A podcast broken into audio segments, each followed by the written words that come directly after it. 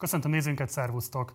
2021-ben a Magyarországi Ellenzék pártjai előválasztásra fogják kiválasztani a 106 közös jelöltet, akik az egyéni körzetekben el fognak majd indulni a választó képviseletért, illetve a közös miniszterelnök jelölt személyét is majd előválasztás keretében fogják megtalálni. A folyamat nyár végén indul el, és valamikor az ősz elejére fogja majd a közös jelöltek személyét megtalálni így az előválasztáson résztvevő polgárság. A mai napon elindul a Partizán előválasztási vitasorozata. Szándékaink szerint minél több, de legalább 30 körzetben szeretnénk képviselőjelölti vitákat létrehozni, annak érdekében, hogy a választó polgárok minél megalapozottabb döntést hozhassanak arról, hogy kire adják a képviseletüket a fidesz szemben. A mai napon a nyitány részeként a budapesti négyes számú választókörzet képviselőit hívtuk el. A meghívásunkat Tordai Bence, illetve Berg Dániel fogadták el. Ők már itt vannak a stúdióban. Kezdünk!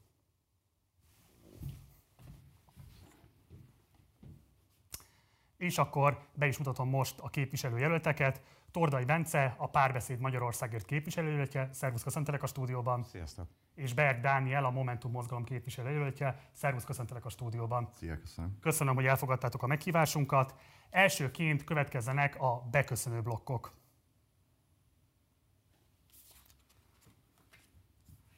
A bemutatkozás keretében mindkét képviselőjelöltnek három, három perc áll majd rendelkezésére, hogy ismertesse személyét, illetve politikai programját a nézők számára. A megszólalás sorrendje úgy néz ki, hogy elsőként Berg Dániel, utána pedig Tordai Bence teheti ezt meg.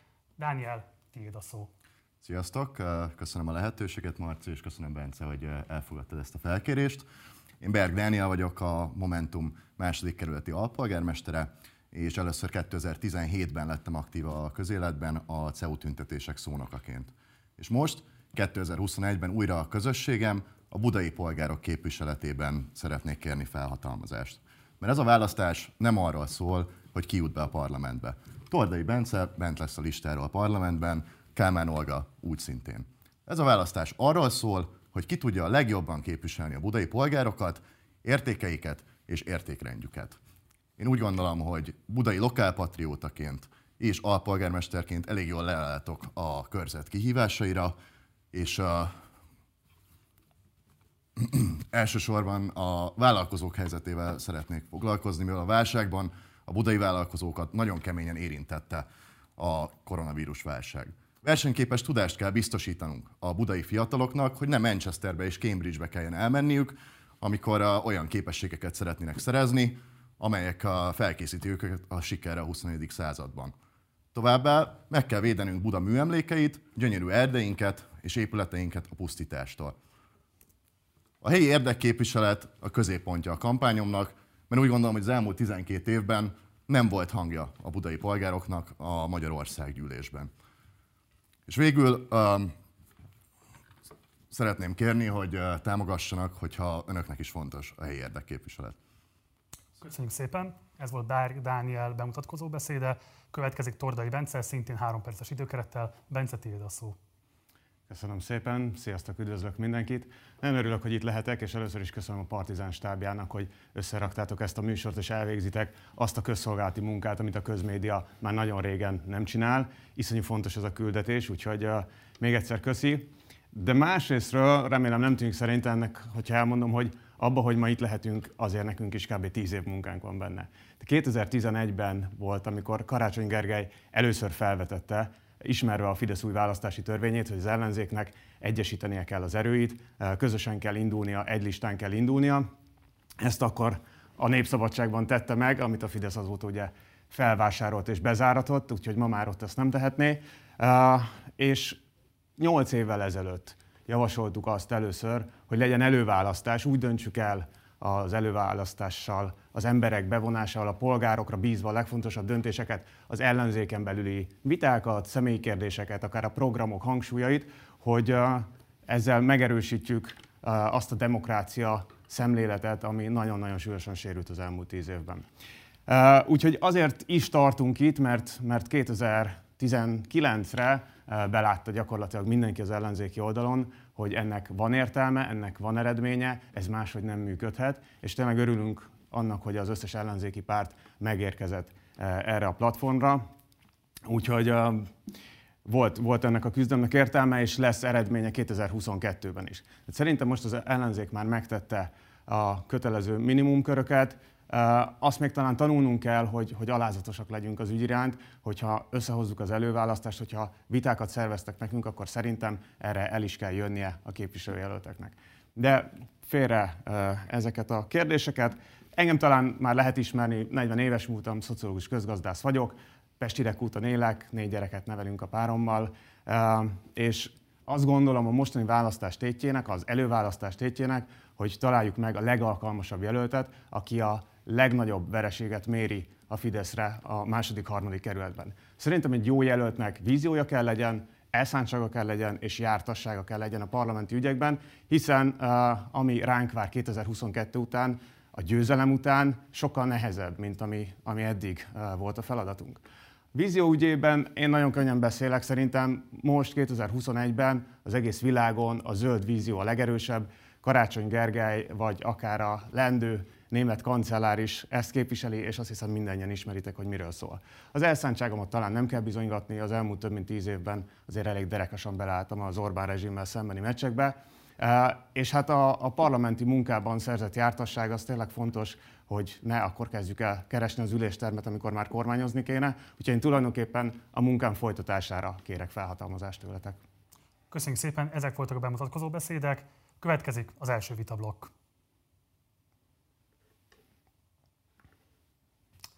Megélhetési válság, posztkorona időszak, mi a feladat?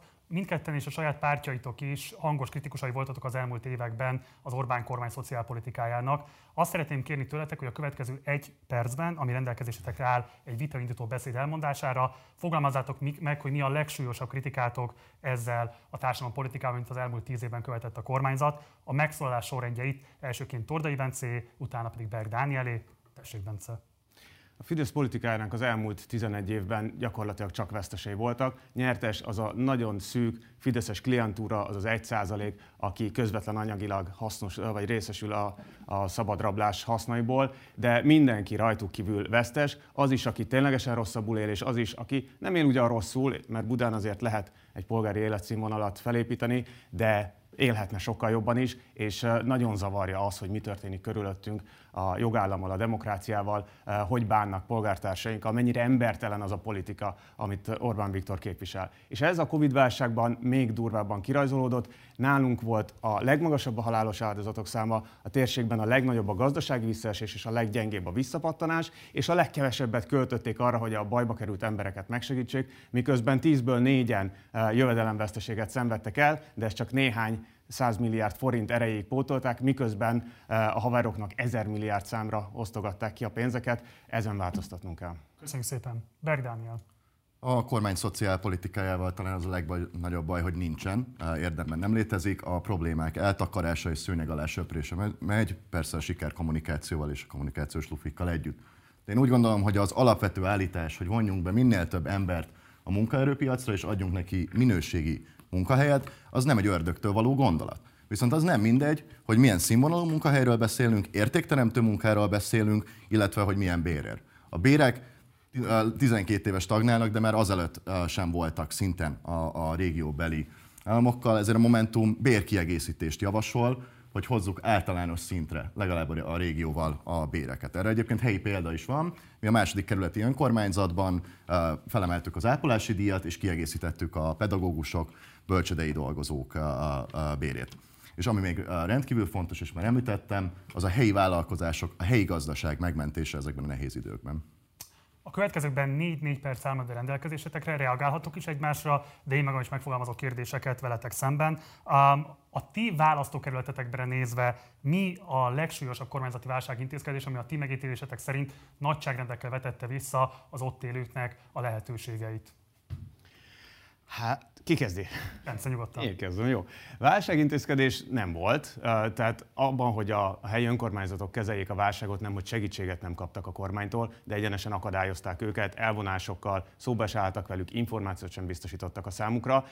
Sokkal jellemzőbbek azok a válság örve alatt elkövetett intézkedések, a amik, amik semmilyen viszonyban nincsenek a válságkezeléssel, a járványkezeléssel, de például amikor a második kerületiektől elveszik az eddig köztulajdonban lévő millenárist, a Klebersberg kastélyt, vagy a harmadik kerületiektől az Icsi kastélyt, a fél Óbudai szigetet, és odaadják Fideszes pártalapítványoknak, amit szintén a válságra fognak valamilyen módon, és úgy viszik át a parlamenten, hogy, hogy arra hivatkoznak, hogy mindent megtehetünk, és majd mi segítünk, és újraépítjük a gazdaságot, és beindítjuk az életet. Teljes nonsens. Tehát, hogy a, tényleg nem, nem nagyon tudunk beszélni arról, hogy a járványkezeléssel kapcsolatban mit csináltak, bénáztak, emberek tízezrei haltak meg fölöslegesen elkerülhető módon. Magyarország világelső a, az egyfőre vetített halálozások számában, és az a baj, hogy erről az emberek több, többsége nem tud. A, a magyar társadalom egyharmada értesül csak arról, hogy ilyen kiugróan rosszak ezek a halálozási statisztikák. Azt hiszik nagyon sokan, hogy a kormánynak a járványkezelése a siker, és ez attól tartok, hogy a közös kudarcunk, és nagyon, nagyon sokat kell még dolgoznunk azon, hogy eljussunk azokhoz az emberekhez, akiknek eddig nem nyílt fel a szem, akik nem találkoztak a valósággal, nem találkoztak a tényekkel. Csak kérdezni akkor, hogy itt a vita során bármikor ebben a blogban közbe lehet vágni egymás szavának nyugodtan. Dániel, mivel szeretnéd esetleg kiegészíteni, vagy száfolni a Bence által elmondottakat? Köszönöm. Valóban érdemi válságkezelésről nem beszélhetünk. A kormány az útszélén hagyta a, a vállalkozói réteket és a munkavállalókat egyaránt. Nézzük csak meg ezeket a, a hitelkonstrukciókat, az ingyen hitelkonstrukciókat. 855 ezer vállalkozás van Magyarországon, ebből valami 4000-4500 élt ezzel a hitel lehetőséggel, mert ez mutatja, hogy ez nem egy olyan segítség, ami érdemi támogatást jut.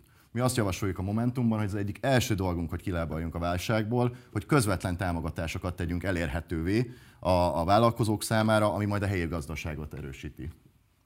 Ugye voltak ilyen uh, kísérletek, sőt, volt, ahol meg is valósult, és nem csak javaslatot tettünk például egy járványkezelő alapjövedelem uh, bevezetésére, egy válságkezelő alapjövedelemre, hanem az első kerületben, a szomszédunkban a párbeszédes polgármester Vénaszái Márta be is vezette. Azt mondtuk, hogy országosan meg kéne csinálni azt, hogy akinek a jövedelme beesik havi 100 ezer forint alá, addig a szintig ezt kipótolni. Ez nem egy elképesztő költség, kiszámoltuk, ez éves szinten egy ilyen 1400 milliárd forint lett volna tavaly. Uh, 6000 milliárd hitelt vettek fel, tehát hogy lett volna miből, kimutattuk, hogy pontosan hogy lehet ezt megcsinálni, és ez egy iszonyú erőteljes és népszerű intézkedés volt.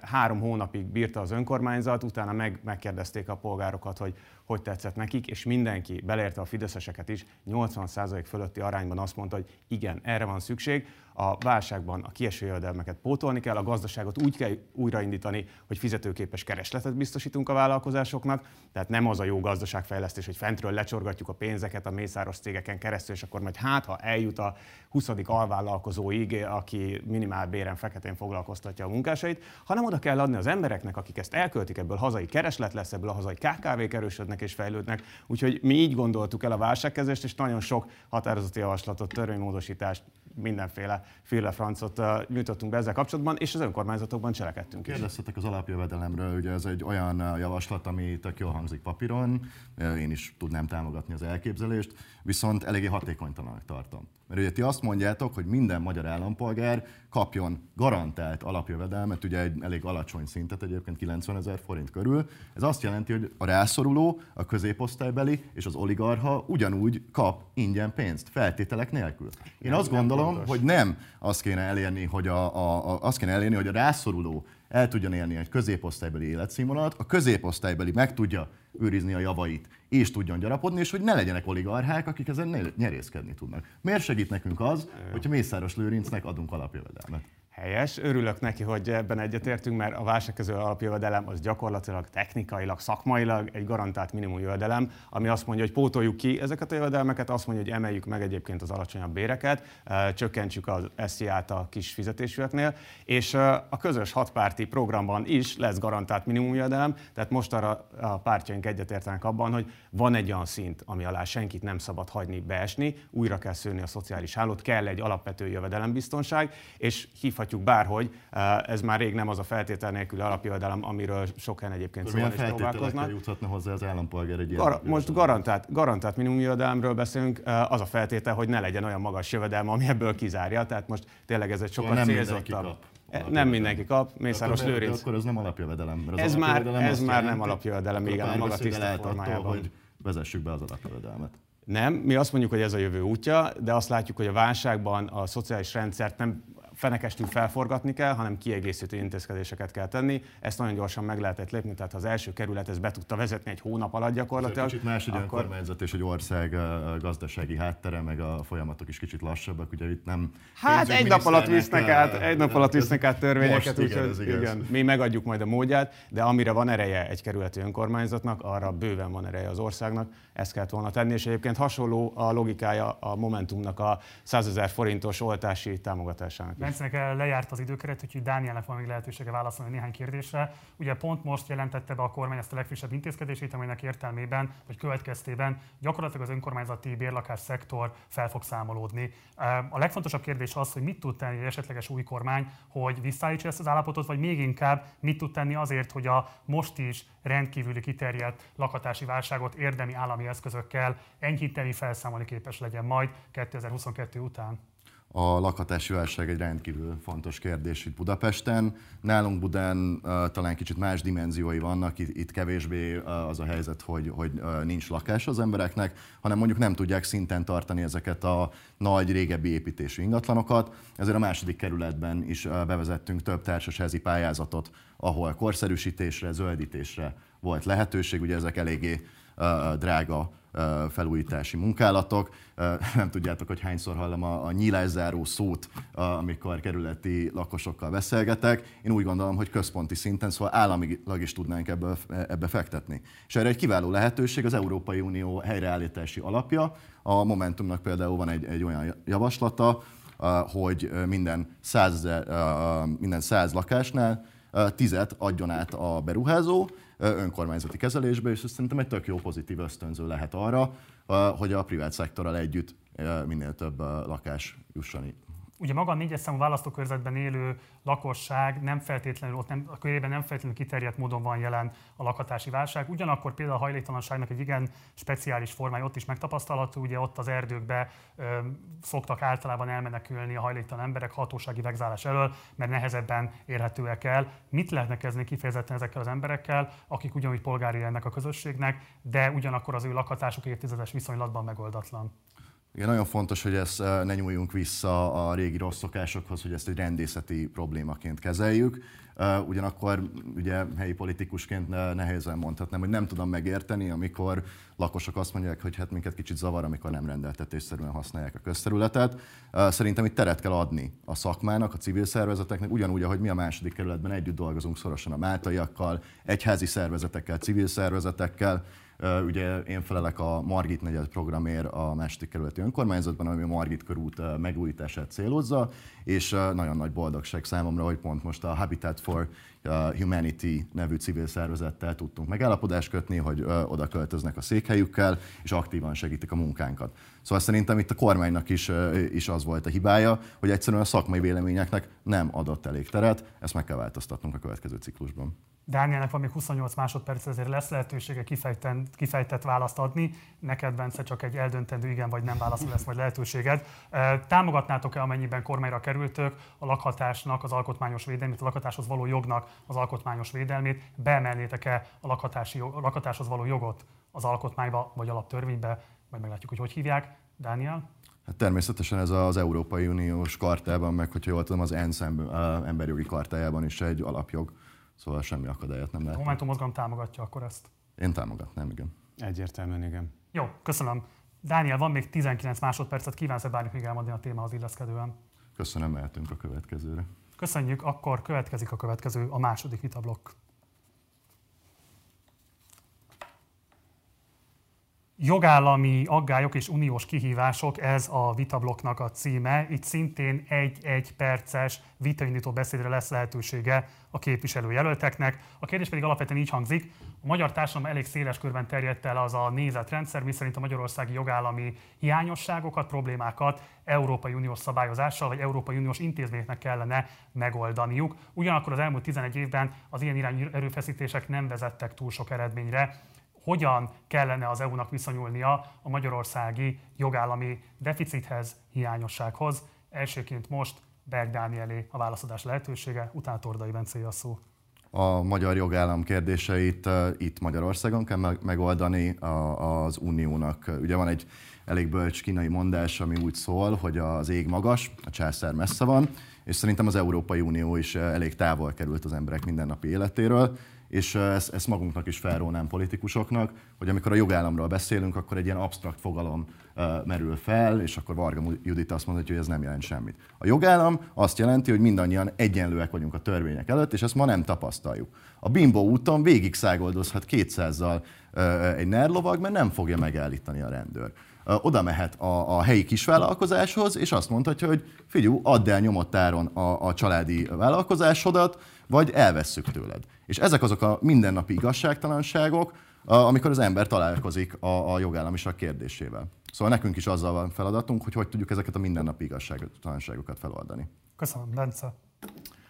Igen, a jogállam és a demokrácia kérdései azok hát elég parák az elmúlt 11 eh, évben, hogy finom legyek, de őszintén szóval 90-ben sem végeztek tökéletes munkát az eleink. A negyedik köztársaságnak sokkal erősebbnek kell lennie, mint amilyen a harmadik volt, amely képes megvédeni magát azáltal, hogy a polgárait érdekelté teszi abban, hogy megvédjék a köztársaságot, a demokráciát, a jogállamot. Egy erős szociális demokráciára van szükség, és akkor lesz védelme a jogállamnak is, nem fogja úgy lebontani a következő Orbán Viktor, mint ahogy a mostani megtehette 2010-ben. Ehhez erős közösségek kellenek országosan és helyben is, mi ezért építünk nem csak pártot, hanem helyi közösséget, a budai zöldet, és fontos, hogy a képviselőket összekössék a polgárokkal, legyen kontroll mindig a képviselők felett, és ilyen módon lesz erős a köztársaság és a jogállam. És lesz jogbiztonság, és lesz akkor egy független igazságszolgáltatás, ami elvégzi az elszámoltatás munkáját is majd a vitaindító beszédek után következzen akkor maga a vita. Itt szintén 4-4 perces időkeret lesz mindkettőtöknek a rendelkezésére bocsájtva, és úgy fent simán lehet egymással vitázni, kérdést intézni a másikhoz, vitatkozni, közbevágni. Bence már utalt rá, hogy 2010 előtt is igen nagyfokú elidegenedettsége volt a magyar társadalomnak a jogállami intézményekkel kapcsolatban.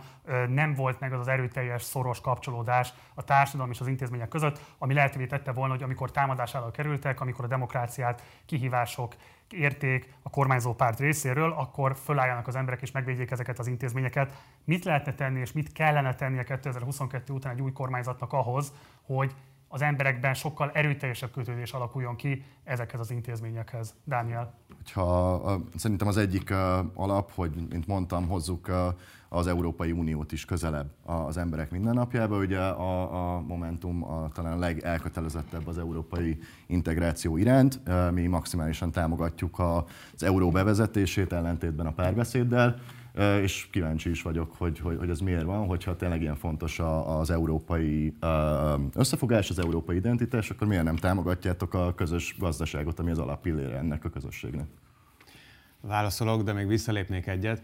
Emlékszem, amikor 2010-ben, amikor az Orbán kormány először csonkolta az alkotmánybíróság jogköreit, mert képesek voltak beszólni arra, hogy a 98%-os különadó az talán nem annyira egy jogállami eszköz, és akkor megmondták nekik, hogy hát szoki, akkor ti ilyenekben mostantól nem nyilváníthatok véleményt, akkor szerveztünk egy tüntetést az alkotmánybíróság mellett, a jogköreik csorbítása ellen, ott volt körülbelül 500 ember, ennek a felét névről, arcról ismertem. És tényleg ez az, amit meg kell előzni, és ehhez kell bevonni sokkal inkább a negyedik köztársaság felépítésébe az állampolgárokat, politikai értelemben is, gazdasági és szociális értelemben is. Tehát például egy ilyen állampolgári jogon járó jövedelembiztonságot garantáló akármilyen intézmény, nevezzük garantált minimum jövedelemnek, alapjövedelemnek, vagy csíkos zsebkendőnek. A lényeg az, hogy legyen, és érezzék a polgárok, hogy felelősségük van egymásért, szolidárisak egymással, és szolidárisak azokkal az intézményekkel, amik biztosítják, hogy ők közösen tudnak békében jól együttműködni. Ez inkább a kérdésedre... feladat, hogy, hogy ezt érezzék a polgárok, ugye úgy, ahogy a második kerületben is a koronavírus válság alatt, a járvány alatt. Az csodálatos volt. Így van, így van. Beutaltak. És azt gondolom, hogyha magukénak érzik a kerületi közéletet, az országos közéletet, akkor nem hagyják elvenni azt, ami az övék. Úgyhogy ebben teljesen egyetértünk. Az euró kérdésében mi nem azt mondjuk, hogy nevezessük be az eurót, mi azt mondjuk, hogy kérdezzük meg az embereket erről. Mi azt mondjuk, hogy lenne egy csatlakozzunk. akkor te igennel szavaznál az Európa. Azt mondjuk, hogy csatlakozzunk az RM2-be, lépjünk be az euró előszobájába, folytassuk le azt a vitát, hogy a magyar gazdaságnak milyen időzítéssel és milyen árfolyamon szerencsés csatlakoznia, mert hogy erről még nincsen konszenzus ellenzéki körökben sem, és mi azt mondjuk, hogy legyen erről egy népszavazás, ahol én egyébként igennel fogok szavazni, úgyhogy uh, legyen euró, de legyen okosan euró, és ne holnap legyen euró, nem is tud lenni, hiszen uh, legalább két évet kell várakozni az RM2 árfolyamrendszerben, úgyhogy ezt, ezt a vitát szerintem lesz időnk lefolytatni, de nem állunk egymástól távol. Ugye nemzetközi szinten is gyakran érik mindenféle kritikák az Európai Uniót, nem csak a magyar kormány az, aki következetesen kritizálja Brüsszelt, vagy adott esetben lebegteti a vele szembeni mindenféle ellenérzéseit. Ti hogyan ítélitek meg, hogyan lehetne azt a demokratikus deficitet, amivel ténylegesen küzdik az Európai Unió, nemzetállami keretek között egy esetleges új kormánynak javítania, vagy ezen bármilyen módon intézkedésekkel segítenie, Bence? Hát mi a több és erősebb és sokkal inkább szociális Európában hiszünk, de azt gondolom, hogyha látják a polgárok, hogy az Európai Unió értük van, és valóban közelebb kell hozni az intézményeit, a képviselőit, és nagyon jó munkát végeznek a magyar ellenzéki LP képviselők ebben, akkor, akkor nem lesz annyira ereje ennek az elzárkózó sündisznó politikának, ennek a mi vagyunk a nemzet, és mi vagyunk az egyetlen értelmezhető közösség. Azt kell megérteni mindenkinek, hogy a politika és az identitás is több szinten szerveződik, amelyek egymással nincsenek vitában. Tehát én lehetek egyszerre lokálpatrióta, második kerületi, budapesti polgár, jó honpolgára Magyarországnak, és, és, és uniós polgár, sőt, az emberiségnek a részének is érzem magam, és akkor tovább ne nagyon tágítsuk a kört. És hogy ezeket, ha össze tudjuk hangolni, hogyha nem egymás ellen játsszuk ki ezeket a szinteket, ha nem mondjuk azt, hogy van a nemzeti politika, és aki nem elég nemzeti, mert nem kizárólagosnak tekinti a nemzeti síkot, dimenziót, akkor az nemzetietlen és hazafiatlan és hazáruló. Hogyha ezektől tényleg el tudunk végre szakadni, akkor, akkor sokkal inkább meg tudják élni egyszerre az európaiságukat és a magyarságukat az emberek. Én, én ezekkel egyetértek, de még mindig egy kicsit absztrakt szinten um, érzem ezeket a kérdéseket, hogyha a, a magyar állampolgárok nem európai színvonalon élnek, hogyha nem teremtjük meg ezeket a feltételeket, akkor nem fogják európainak érezni magukat.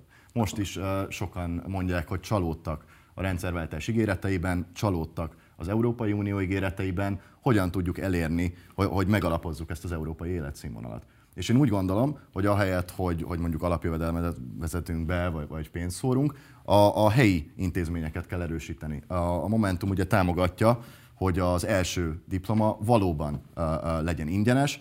Na, uh, ó, szuper, akkor ebben egyetértünk illetve már említettem az Európai Uniós helyreállítási alapot, biztosítanunk kell, hogy ezek eljutnak a helyi közösségekhez, az emberekhez, illetve a helyi vállalkozásokhoz és civil szervezetekhez. És ugye az ellenzéki pártok közül talán Momentumnak van egyedül egy olyan elszámoltatási terve, ugye a felcsúti per néven Na, elhíresedett koncepció, ahol felelősségre fogjuk vonni azokat, akik megdésmálták ezeket a pénzeket, amik igazából a közös pénzünk és a közvagyon része. Van még egy kérdés, ami miatt szeretném, hogyha most inkább erre válaszolnátok, mert már csak egy perce van hátra a Bencének. Dániel hozzád fordulok elsőként majd. Ugye mindannyian többször is bíráltátok azt a fajta uniós kritikát, amit a kormány gyakorolt most már évtizedes viszonylatban a közös intézmények ellenében. Ugyanakkor nyilvánvaló, hogy vannak olyan konfliktusok, amiket föl kell vállalni az Európai Unióval szemben. Lehet ilyen akár mondjuk egy olyan szabályozás, ami esetlegesen gyengíteni például mondjuk a környezetvédelmi szabályokat vagy törvény, törvény, törvényeket. Éppen ezért azt kérdezem tőletek, hogy mik lehetnek azok a speciális területek, ahol azt érzitek, hogy igenis fontos a nemzetállami kereteknek a megerősítése, és akár a konfliktus vállalása is az Európai Unióval szemben. Szerintem azok a, a területek, amik most is uh, nemzetállami uh, szinten vannak, uh, például a, a, oktatás, az egészségügy, ezeket helyben lehet megoldani. És uh, nehéz, uh, természetesen tudunk egy keretrendszert alkotni, ami egy minimum elvárást támaszt a nemzetállamok felé. Uh, ezt most a jelenlegi kormány nyilván nem tartaná be, de egy uh, leendő ellenzéki koalíció betartaná. De ezek olyan kérdések, ahol tényleg néha szembe kell menni a helyi érdekérvényesítésnek, a nemzetállami érdekérvényesítésnek és az uniós érdekérvényesítésnek. Mert nagyon más a helyzet a Benelux államokban is itthon. Nem lehet egy egységes szabályt erre hozni, ezért feladata a magyar európai parlamenti képviselőknek, hogy Magyarország hangjai legyenek Brüsszelben. Régebben nagyon sok olyan terület volt, ahol a magyar szabályozás szigorúbb volt, mint az uniós. Most arra Orbánék a lovak közé dobták a gyeplőt, úgyhogy sokszor inkább az unióra számíthatunk abban, hogy megvédje a magyar érdekeket, de van például itt egy, egy vita, ami az uniót is megosztja, és Magyarország számára iszonyú fontos, a budaiak számára is iszonyú fontos.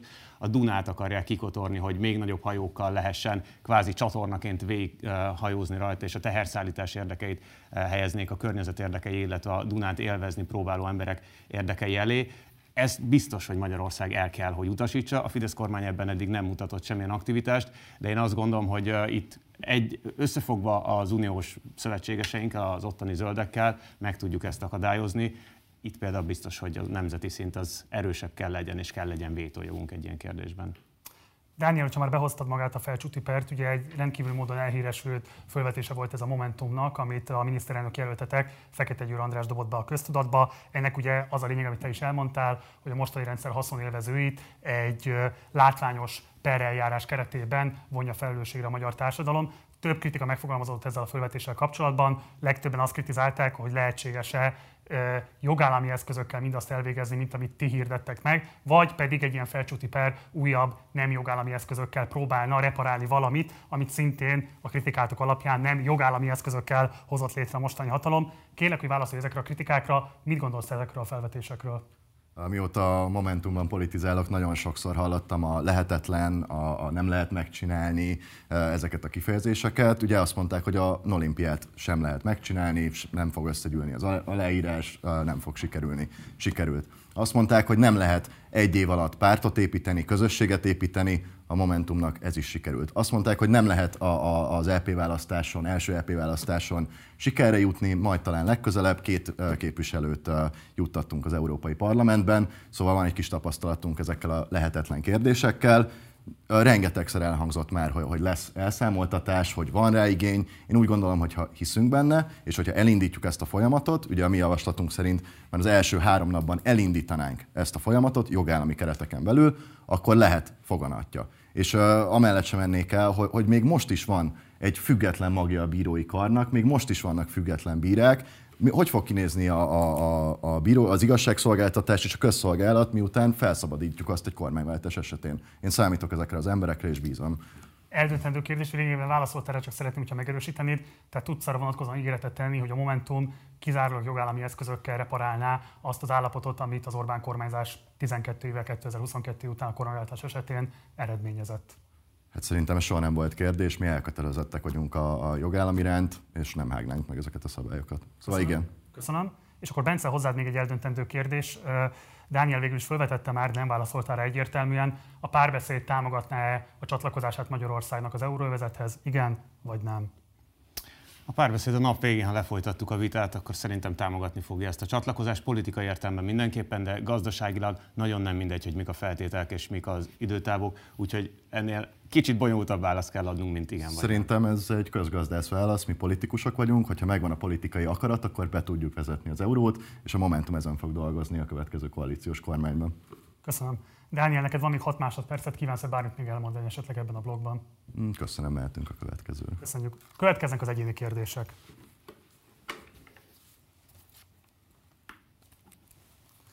Az egyéni kérdések során első körben Tordai Bencéhez fogok kérdéseket intézni.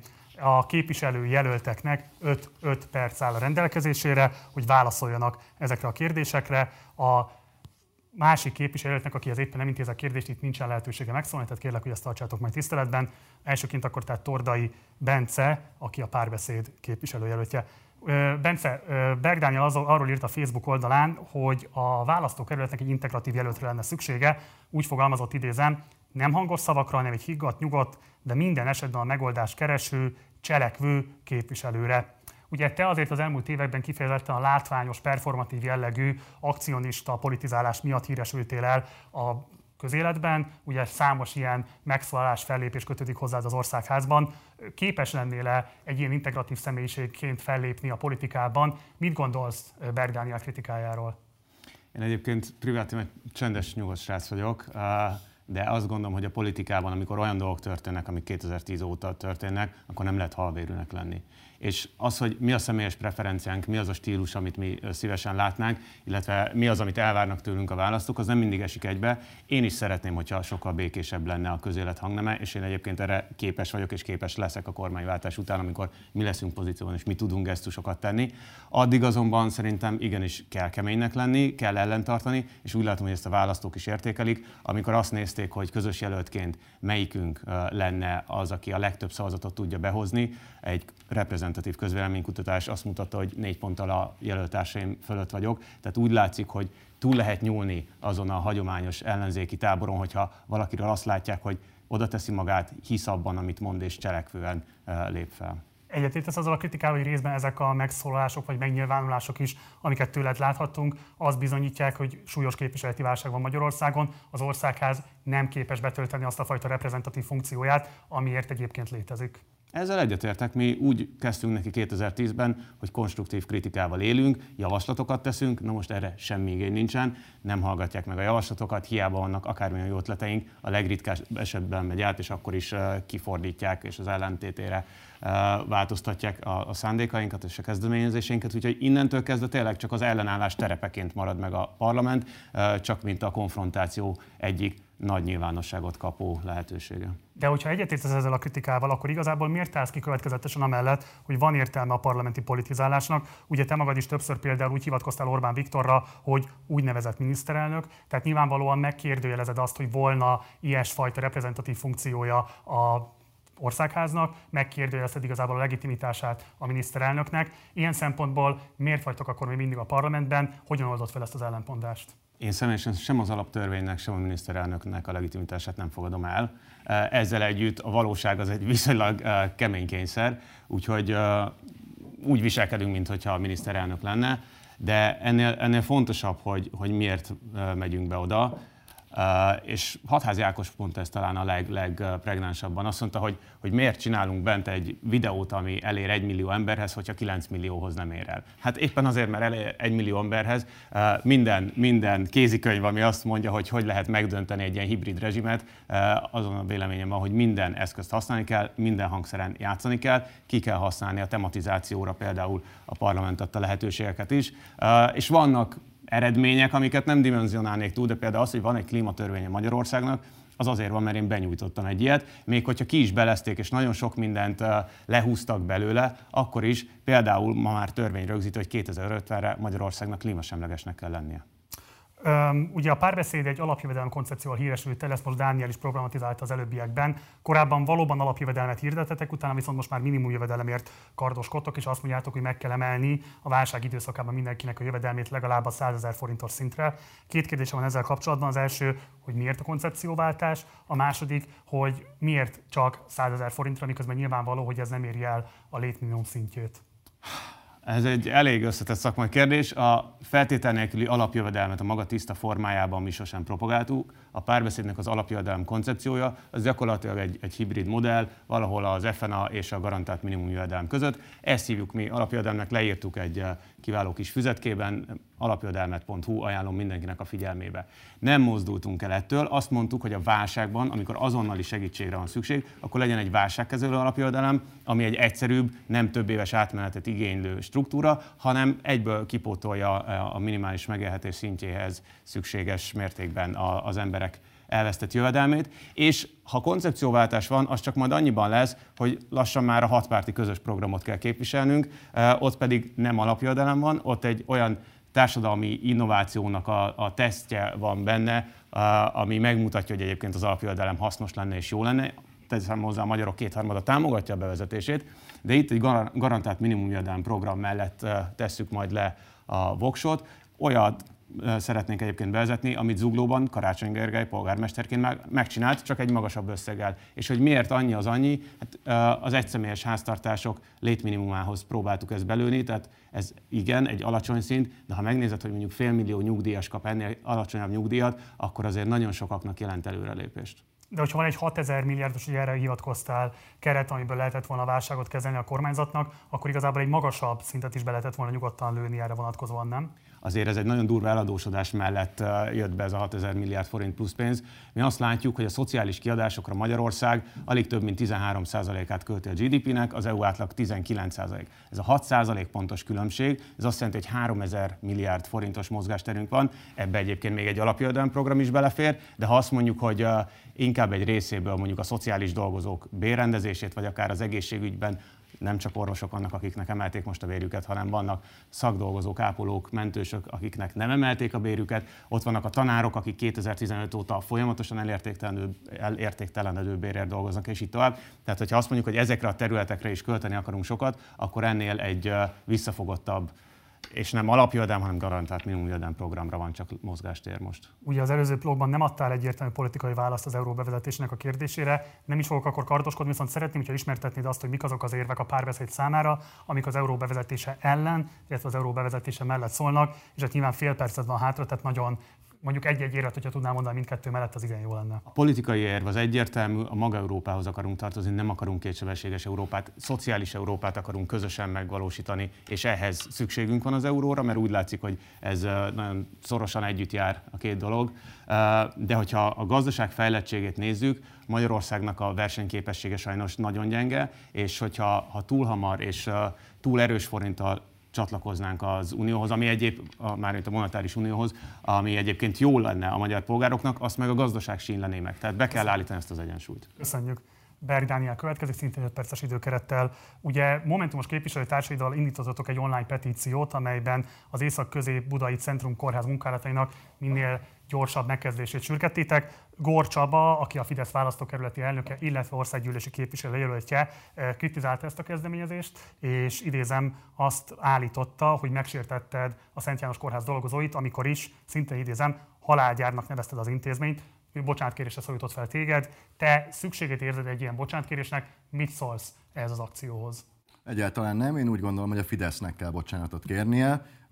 Soha nem, mondta, nem kritizáltam az ott dolgozó egészségügyi dolgozókat, orvosokat, ők kiváló munkát végeznek, de hogyha bárki járt már a János Kórházba, azért tudjuk, hogy ez, ez még 20. századi szinten is nem egy méltó állapot, és ez nem, nem méltó rájuk nézve sem. Szóval a Fidesz kérjen bocsánatot, nem nekem kell bocsánatot kérni az egészségügy helyzetéért.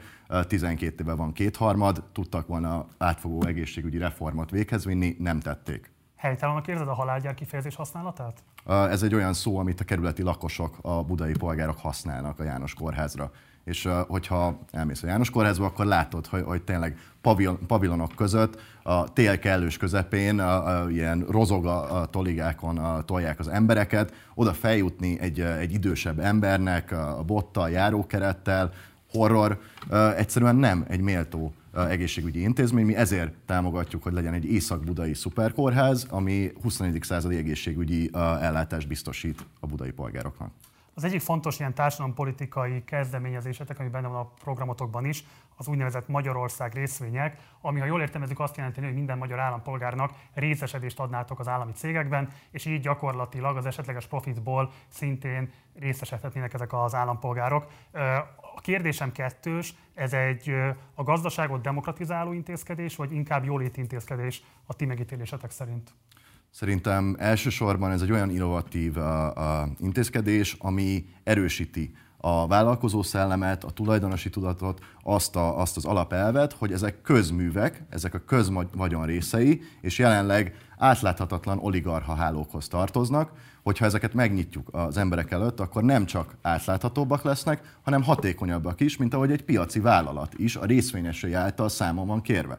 És az még egy plusz jóléti egyébként része ennek a, a javaslatnak, hogy osztalékként visszajutatnánk a, a köz vagyon részét a, a polgároknak. Szóval szerintem elsősorban a, egy, egy innovatív reform, de jóléti eleme is van, igen. Ugye a rendszerváltáskor volt egy kvázi hasonló jellegű kezdeményezés a kárpotlási jegyekkel. Hogyan tudnátok azt megakadályozni, hogy a kis részvényesek ne váljanak a tőkeerős nagy csoportok áldozataivá, hogy ne kényszerüljenek lemondani ilyen értelemben szerzett tulajdonukról? Igen, hát szerintem a kárpótlási jegyeket nem, nem emlegetném így a, a legjobban sikerült a gazdasági intézkedések.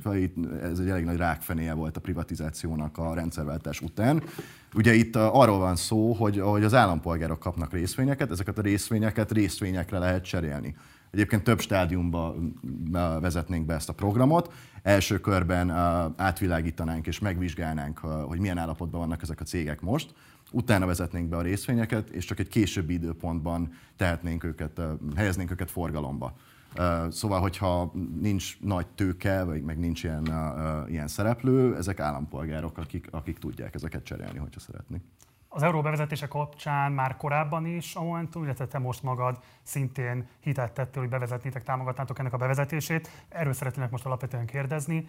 Van egy kutatás, egy németországi kutatás, ami megállapította, hogy 97 és 99 és 2017 között kizárólag Németországban és Hollandiában növelte a prosperitást az euró bevezetése, és idézem a kutatás, Franciaországban minden polgár 55 ezer eurót, Olaszországban pedig 73 ezer eurót bukott, ennyivel lettek ők szegényebbek a közös pénznem miatt ebben a 20 évben. Hogyan lehetne szerintetek elkerülni azt, hogyha Magyarországon is bevezetik az eurót, hogy akkor hasonló társadalmi költségei, hasonló társadalmi következményei legyenek?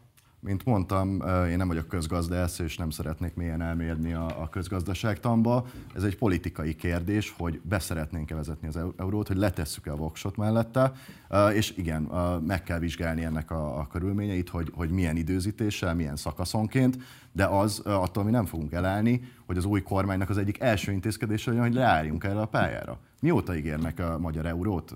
Hát igazából mióta csatlakoztunk az Unióhoz, de soha nem volt meg a kellő politikai akarat. És mit válaszolhatnak a kritikusoknak, akik azt mondanák, hogy a monetáris függetlenségről, önrendelkezésről való lemondás, az például egy válsághelyzetben a teljes magyar államháztartásnak, a teljes magyar államnak a túlélési lehetőségeit, a manőverezési lehetőségeit súlyosan csorbítanák? Hát szerintem láttuk, hogy a, a, ez nem történt meg olyan országokkal, akik már bevezették az eurót. Ugye a kisebbsége az, aki az Európai Uniós tagállamok, akik nem vezette be. Természetesen ezt, ezt meg kell vizsgálni, de, de úgy gondolom, hogy hogy az euró az csak hosszú távon csak a prosperáló és jó, a jóléti Magyarországhoz tud hozzájárulni. És mi az a legfontosabb érve, amivel mondjuk egy szkeptikus megpróbálnál meggyőzni, mit veszít a magyar társadalom, hogyha nem vezeti be az eurót, hanem csatlakozik az euróövezethez? Hát ugye, a, hogyha nem vezeti be az eurót, mint mondjuk a, a Norvégia vagy a más országok, akik benne vannak az övezetben, akkor sokkal kevesebb alanyi joggal jár, és nem lehetünk részesei az egyik legerősebb gazdasági közönségnek az egész világon és ugyanígy a külön utasként fogunk tárgyalni, és ezért az asztal rossz végén maradunk, a deal rossz végén maradunk, mert Magyarország egyedül nehezen tud érdeket érvényesíteni mondjuk egy olyan gazdasági tömbben szemben, mint a, a Oroszország, vagy akár az Egyesült Államok. Az Európai Unió tud közösen érdeket érvényesíteni, és Magyarországnak ott kell lennie az asztalnál.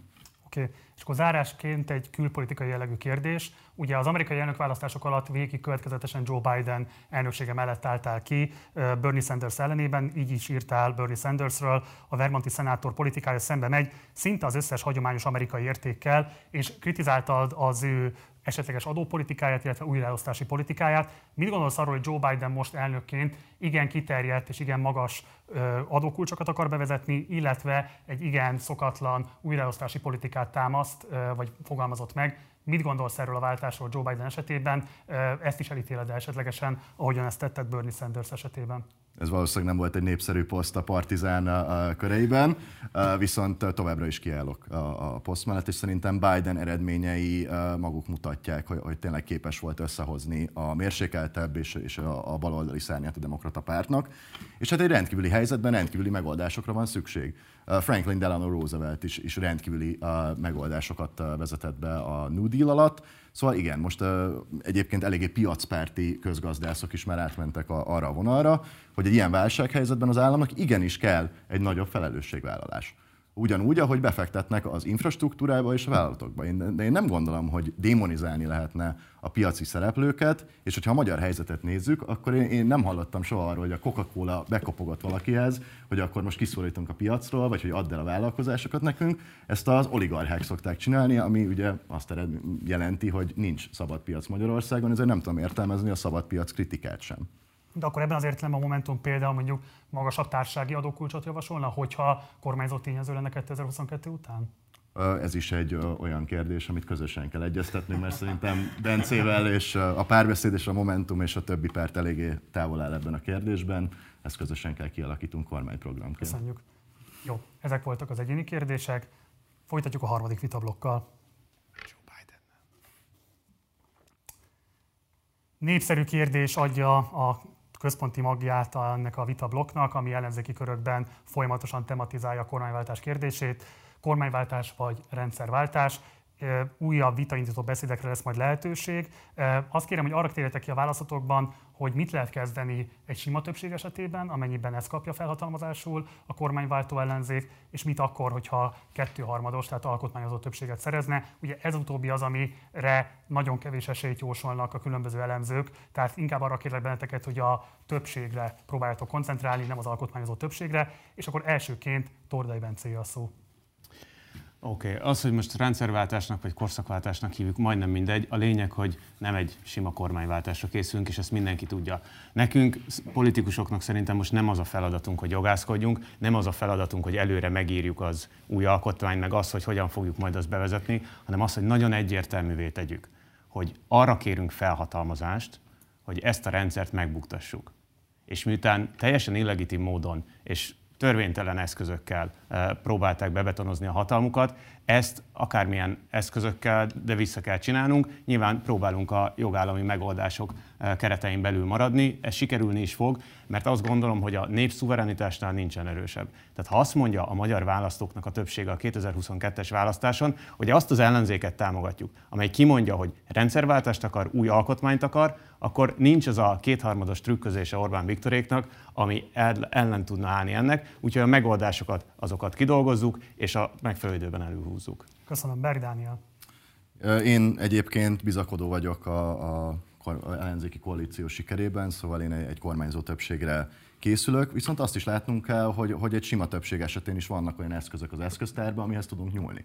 A Momentum például azt javasolja, hogy hozzuk létre a korrupció ellenes ügyészséget, olyan, mint erre, ami egyébként más országokban, a régióban, mint Románia működik. Szóval más új intézményeket létre tudunk hozni.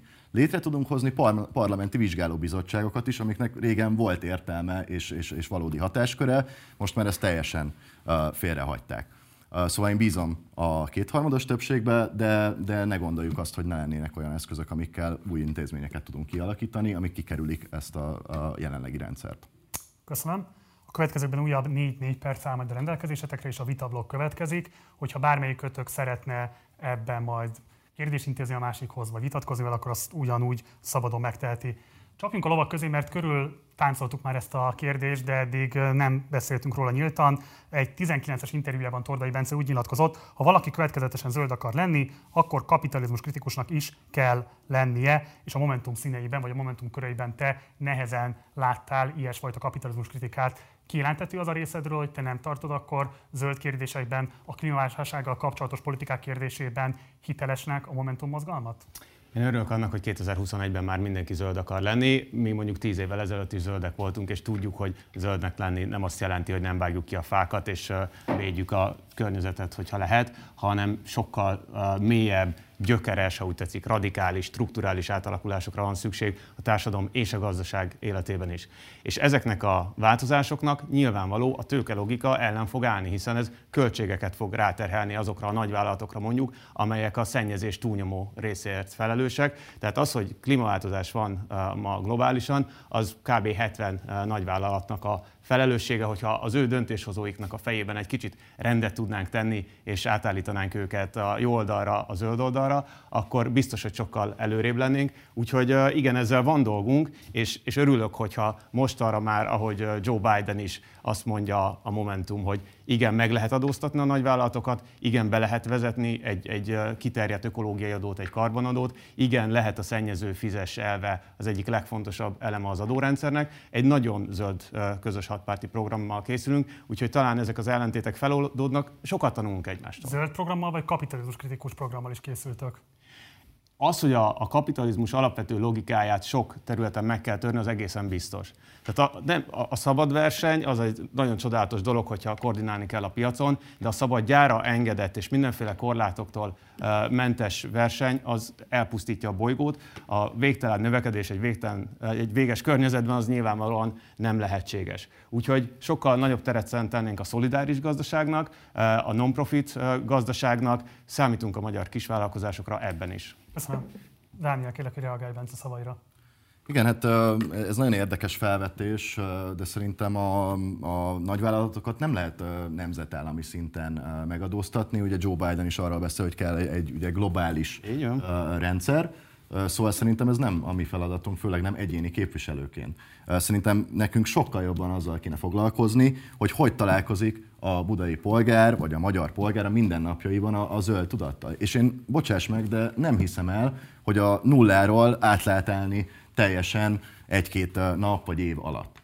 És bocsáss meg, azt se fogom, elfog, azt se fogom, azt se fogom elfogadni, hogy démonizáljuk a, a passaréti vagy hidegkúti anyukát, aki ott ül a dugóban. Na, hát azt biztos nem csináljuk, hogy démonizálnánk őket. Sőt, én azt gondolom, hogy a budai polgárok felelősek, és ezért már most nagyon zöldek. De nektek volt autóadó javaslatotok, hogyha, hogyha jól tudom szeretni. Mi ez az autóadó? Mert, hogy Jelen pillanatban is van autóadó. Mert mint karbonadó javaslatotok, hogy, hogy az autó használathoz kötve magasabb adót fizessen az ember. Nem, a kőolaj származékok elégetéséhez kötve. Igen. Mi például azt javasolnánk, hogy adókedvezménnyel támogassuk a, a, a közös autóhasználatot, ugye a carsharinget, meg a sharing economy Ez egy pozitív ösztönző. Vagy akár ahogy a kerületben park and ride parkolókat építünk, zöldítjük a területeket közösen civil szervezetekkel, mint a 10.000 fa mozgalommal. Szóval ezek sokkal inkább azok a dolgok szerintem, ami a helyi polgárokat érdeklik, és nem a klímavészhelyzet, mert ez is egy nagyon fontos kérdés, de ezzel mi egyéni képviselőként nem tudunk mit kezdeni szerintem. Ez szerintem a felelősség elhárítása magunktól, mint képviselőktől az egy komoly hiba, és rátolása a felelősségre, felelősségnek az egyes polgárokra, az aztán meg végképp félrevisz. Tehát a gazdasági rendszer megváltoztatását nem a budai polgárok egyesével fogják tudni elérni. Nekik zöld képviselőt kell küldeniük a parlamentbe, és akkor lesznek valódi változások, mert az, hogy ő szelektíven gyűjti a szemetet, és szelektíven gyűjti, és ha új autót vesz, akkor zöld rendszámosat vesz, hogyha teheti. Tehát, hogy ő megteszi a saját szintjén, amit lehet, nem tőlük várunk további áldozatokat, hanem bátor politikához kérünk felhatalmazást. De azt elfogadod, hogy ebben van szerepe a privát szektornak is, és hogy egyre inkább együtt tudnánk működni mondjuk a piaci szereplőkkel, hogy ösztönözzük, hogy ők is egy zöldebb működésre álljanak át. Hát ha csinálunk egy zöld gazdaságot és zöld munkahelyeket teremtünk ezáltal, akkor ilyen értelemben igen, egy az érdekünk a, a privát szektorral, de azért én ezt szerintem egy picit máshogy gondolom, és uh, nem, nem a profit logika az egyetlen dolog, ami meghatározhatja a jövő gazdaságának a működését, szerintem ebben meg tudunk egyezni. Ebben meg tudunk egyezni, hogyha esetleg visszatérhetnénk a kormányváltás, rendszerváltás kérdéséhez, ami a blokk. Ugye mi a Momentumban azt mondjuk, hogy egy új politikai kultúrára, új arcokra és új lendületre van szükség. Szerintem az első feladatunk, hogy elhitessük a választókkal. Én remélem, hogy mi már elhisszük, mi mindenképp elhisszük a Momentumban, hogy el tudjuk érni a kormányváltást, de hogy ehhez mutatnunk is kell önreflexiót. Meg kell néznünk, hogy az elmúlt 12 évben miért nem volt sikeres az ellenzék. És szerintem ez nagyon fontos az önreflexió. Hát, én, én kezd, nem követte azt, amit 2011-ben megmondtunk, kezdem hogy én, csinálni. Kezdem én. 2018-ban a Momentum hibát követett el például azzal, hogy nem léptünk vissza több helyen. Rosszul mértük fel a terepet. És nagyon kíváncsi lennék, hogy uh, például az MSZP párbeszéd miben hibázott az elmúlt 12 vagy 30 évben. Szerintem mindenki hibázott, aki 2011... Az MSZP párbeszédet kérdeztem. Tehát még egyszer, mindenki hibázott 2011 az új választási törvény bevezetése óta, aki nem teljesen közös listával ment, és mindenki, aki nem támogatta idejében az előválasztás intézményét, már a 2014-es választás előtt javasoltuk, és mi mindenkivel együttműködtünk, aki erre a teljes körű összefogásra nyitott volt. Hogy az éppen melyik párt volt az adott ciklusban, az egyébként változott. Karácsony Gergely és a párbeszéd politikája viszont nem változott, megmondtuk teljes összefogás, választás, előválasztás, ez a siker kulcsa. 19-ben bebizonyítottuk, 22-ben is befogjuk. El kell vennem tőled egy pillanatra a szót, mert szeretném, hogyha maradna még időd az utolsó kérdéskörre, mert 40 másodpercet maradt, úgyhogy Dániel elsőként hozzád fordulok. Az elmúlt hetekben a közvagyonnak alapítvány struktúrában való kiszervezése elevenítette föl, vagy élénkítette föl azt a diskurzust, ami az úgynevezett mély államról szól. Ez a teória hogy nagyjából azt mondja, hogy a Fidesz 2010 óta tudatosan különböző közvagyonelemeket, illetve a beruházásokon keresztül közpénz tömegeket juttatott hozzá lojális személyek, vállalatok, érdekcsoportokhoz. És ez a folyamat mostanra odáig jutott el, hogy konkrét közszolgáltatásokat, konkrét intézményeket is ilyen struktúrában privatizál. Mit lehet kezdeni ezzel a rendszerrel, ha csak feles többsége van az új kormánynak? Mit lehet kezdeni a most kialakult, elprivatizált vagyonelemekkel, hogyan lehet őket visszaszedni, ha vissza lehet egyáltalán szedni jogállami eszközökkel, vagy ha nem lehet visszaszedni, akkor milyen mozgástere van egy esetleges új kormányzatnak? Igen, itt van egy helyi uh, érintettségű példa is, az Óbudai Egyetem, ahol olyan uh, független szereplők kerültek be, mint Varga Mihály, aki az elnök, uh, Cserpalkovics, uh, és még sorolhatnám. És hát látjuk, hogy itt ugye több probléma van. Az egyik az, az maga az egyetemi autonómia kérdése. Talán igen, és az egyik az egyetemi autonómi kérdése, hogy elvették a szenátusoktól a jogköröket, hogy ezeket a pártkádereket felülpakolták a rendszer felé, de maga a minőségbeli romlás is. Szóval én, én sok szülővel beszélgetek, egy, most nem szeretném megnevezni, de egy kerületi általános iskoláról, a, a, ahol egy Fidesz közeli igazgató lett oda oktrojálva kinevezve, és volt egy látható, van egy látható minőség romlás. Szóval ez több sebből vérzik ez a történet. Ugye ez is egy olyan kérdés, amivel hosszasan fogunk foglalkozni a felcsúti per alatt. Az kijelenthető, hogy az életemnek ilyen értelemben történt magánosítása, privatizálása, az nem eredményezett jobb közszolgáltatásokat? Igen, viszont odaig nem mennék el, hogy maga a forma az egy ördögtől való koncepció. Ugye én a CEU-ra jártam, az is alapítványi kézben van, viszont ezek közegyetemek, a, a közszolgáltatások része, és ezzel egy, egy elvesszük ezeket igazából azoktól, akik, akiket szolgálniuk kéne. Tehát elképzelhető, hogy megtartanátok adott esetben az alapítvány struktúrát, csak más kuratóriumot vagy vezetőséget ültetnétek ezekbe az intézményekbe? Szerintem ezt ne nevezzük alapítványi struktúrának, ez egy pártkáderek, szóval igen, a papíron a Fidesz annak nevezi, ez egy pártkáderek által kézi vezérelt rendszer. Szóval nem az a baj vele, hogy alapítványnak hívják, hanem az, ahogy a, a, akik ott ülnek, ahogy a döntéseket hozzák, és egyébként azt, hogy, hogy nagy mennyiségű pénzeket lapátoltak ki, amiknek most már nem fogjuk tudni követni az útját. Tordai Bence, mi a mozgástere egy esetleges új kormánynak az úgynevezett mély állammal szemben? Szerintem kicsit kevesebbszer kell a jogállam szót használni, és többször kell a társadalmi igazságosság szót használni. Ki kell mondani, hogy a közpénzből finanszírozott vagy közvagyonnal kibélelt, közfeladatot ellátó szervezetek, azok köztulajdonban kell, hogy legyenek. És én, én ezt a, az állam nem lehet jó gazda dolgot, ezt, ezt nagyon nem tudom támogatni. Az állam akkor lehet jó gazda, hogyha van egy demokratikus felhatalmazás, és van fölötte egy társadalmi kontroll, hogyha van egy átlátható működés. Ezt a modellt kell visszahozni, úgyhogy jönnek vissza szépen az egyetemek, jönnek szépen vissza a Varga Mihály. Hogy ezt megtenni? Szerintem az most nem dolgunk, hogy leírjuk a Fidesznek, hogy hogyan bástyázza még körül jogilag. Az a dolgunk, hogy egy egyértelmű felhatalmazást kérjünk erre. Köszönöm. Berg Dánielnek van még 10 másodperc, kíváncsi, hogy bármit elmondani ebben a blogban. Ebben szeretném megerősíteni Bencét, hogy valóban ne itt terítsük ki alapjainkat, hogy, hogy készülni is tudjanak le. Köszönöm szépen. És akkor következnek az áróbeszédek. Arra kérlek benneteket, hogy a záróbeszédek folyamán amelyre másfél perc áll rendelkezésetekre. Kifejezetten arról beszéltek a nézőknek, hogy miért titeket támogassanak, benneteket támogassanak az előválasztáson, mi az, ami titeket megkülönböztet a többi képviselőjelölt társatoktól. Itt a megszólalás sorrendje elsőként Berg Dániel, utána pedig, nem bocsánat, elsőként Tordai Bence, és utána Berg Dániel.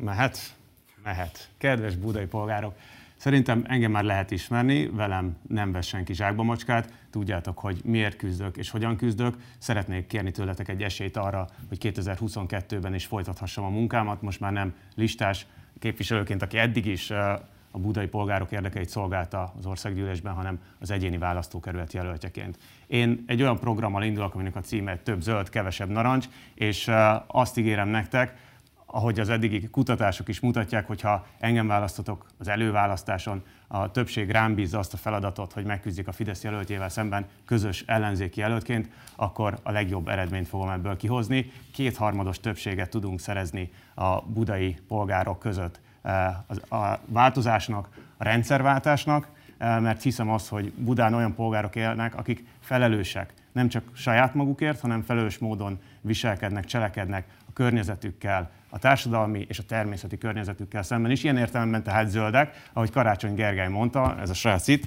a Budapest legzöldebb választókerületének a zöld jelöltre kell szavaznia. Én szeretném, hogyha Karácsony Gergely, ha elindul az előválasztáson, esetleg miniszterelnök jelöltként szintén számíthatna a támogatásatokra, és én is számítok rátok, ti is számíthatok rám, mert több zöld, kevesebb narancs. Köszönöm szépen, ez volt Tordai Bence beszéde, záró beszéd a párbeszéd képviseletében, és akkor Beri Dániel Momentum képviseletében tessék. Elsősorban köszönöm szépen a lehetőséget nektek, Marci, illetve köszönöm Bencének. Én azzal kezdtem ezt a beszélgetést, ezt a vitát, hogy ez a választás nem arról szól, hogy ki fog bejutni a parlamentben, mert Tordai Bence és Kálmán Olga ott lesznek. És nagyon örülök, hogyha fogunk tudni uh, együtt dolgozni a kerület ügyeiért. Ez azt fogja jelenteni, hogy a második és harmadik kerületnek nem csak egy, hanem rögtön három képviselője van, ami egy szuper megoldásnak tűnik. Én budai polgári családból származom, Passaréten lakom, és a kerület alpolgármestereként nem csak lokálpatriótaként, hanem helyi tisztségviselőként is jól ismerem a kihívásokat. Ki kell lábalnunk a válságból, segítséget kell nyújtanunk a budai vállalkozóknak, versenyképessé kell tennünk a magyar oktatást a budai fiatalok számára, és meg kell óvnunk műemlékeinket és erdeinket Budán. Én ehhez kérem a bizalmatokat és a felhatalmazásotokat, és új arcként, új lendülettel fogom képviselni az új Magyarország programját Budán és az országgyűlésben. Köszönöm szépen! Hát nagyon köszönöm mindkettőtöknek, köszönöm szépen Berg Dánielnek a Momentum mozgalomtól és Tordai Bencenek a Párbeszéd Magyarországértól. Szerintem jó volt, vagy legalábbis szerintem nagyon jó végre olyat látni, ahol politikai nézetek csapnak össze egy politikai választás előtt, ennek ez lenne a rendje, és mi ezért is döntöttük úgy a Partizánban, hogy előválasztási vitákat szervezünk szerte az országban. Legalább 30 körzetbe szeretnénk eljutni, de ehhez a te támogatásod is kell. Előválasztás22.hu, ez az a honlapon egyrészt követheted majd, hogy hova és milyen formában fogunk tudni eljutni. Lesznek olyan körzetek, ahol, hogyha a Covid-válság engedi, akkor közönség előtt fogunk szervezni vitákat. Lesznek olyanok, ahol kizárólag ilyen stúdiókörülmények között fogjuk tudni ezt megszervezni. Mondom, ez alapvetően két dologtól függ. Egyrészt a ti hozzájárulásoktól, másrészt pedig a Covid helyzettől. Reméljük, hogy mindkettőben lehetőségünk lesz a lehető legjobban teljesíteni. Tehát arra kérünk benneteket, hogy lehetőségétekhez képest 1000 forinttal vagy bármennyivel járuljatok hozzá az előválasztási viták megrendezéséhez. Még egyszer mondom, előválasztás22.hu, ez a honlapon egyrészt tájékozódhatok, másrészt pedig az adományaitokat eljutathatjátok hozzánk. Még egyszer tehát nagyon szépen köszönöm a képviselőjelölteknek, hogy itt voltatok. Köszönöm szépen. Köszönöm a hívást és szervezést. És nagyon szépen köszönöm nektek oda, ott a képernyő túloldalán a kitartó figyelmet. Ez volt már tehát az első vita. Mindenképpen iratkozatok fel a csatornára, ami nem tettétek volna, meg van egy Facebook oldalunk, illetve egy Facebook csoportunk is, oda is csatlakozzatok be, és akkor például tudunk vitatkozni az éppen aktuális témákról. Ennek a Facebook csoportnak egyébként Partizán társalgó a címe. Ha nem szeretnétek nézni, hanem inkább hallgatnátok a Partizánt, akkor az előválasztási vitákat is ugyanúgy megtaláljátok a nagyobb podcast platformokon, mint az összes interjúnkat visszamenőlegesen is. Instagramon is megtaláltok bennünket, ott Partizán Politika a nevünk. Ott is érdemes követni bennünket, mert vannak információk, amelyek csak ott érhetőek el. Munkatársaim nevében köszönöm szépen a figyelmeteket, hamarosan jelentkezünk, hamarosan találkozunk, addig is, ciao.